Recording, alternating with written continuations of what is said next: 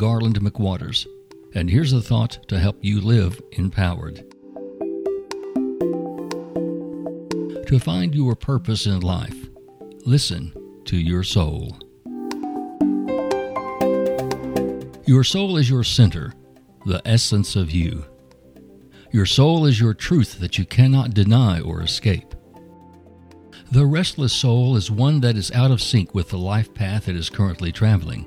It's yearning to find its way back to its true course.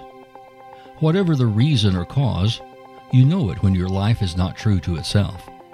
You know when you're not tending to your soul's work. There are many things that can take us away from our right path. We could become distracted or overtaken by the daily issues of life. We could have been pressured or even fooled into living someone else's vision of our life.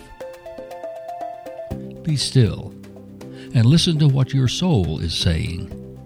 It wants to seek your highest self in your deepest longings. It might gently nudge you back on course, or it might grab you by the arm as if you were a petulant teenager and say, Straighten up and pay attention. In either case, the empowered find harmony in their soul by living their truth. They live from their creative essence that expresses itself in their work, which is not to be confused with their vocation or job. If your soul's purpose is service, it will manifest and express itself as a servant in whatever job you do. If your soul's purpose is to foster innovation and encourage change, you will be an innovator and perhaps even a disruptor in whatever endeavor you choose. If your soul's purpose is to heal, you will find a way to be a healer no matter what kind of job you have. Listen to your soul. Listen to your true self, seeking to show itself in your daily walk. Listen to your soul truth.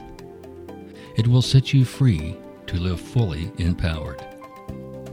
It will show you how to encourage the spirit how to enliven the heart, how to enlighten the mind, and how to enlarge the expectations of living in yourself and in others. I'm Garland McWaters.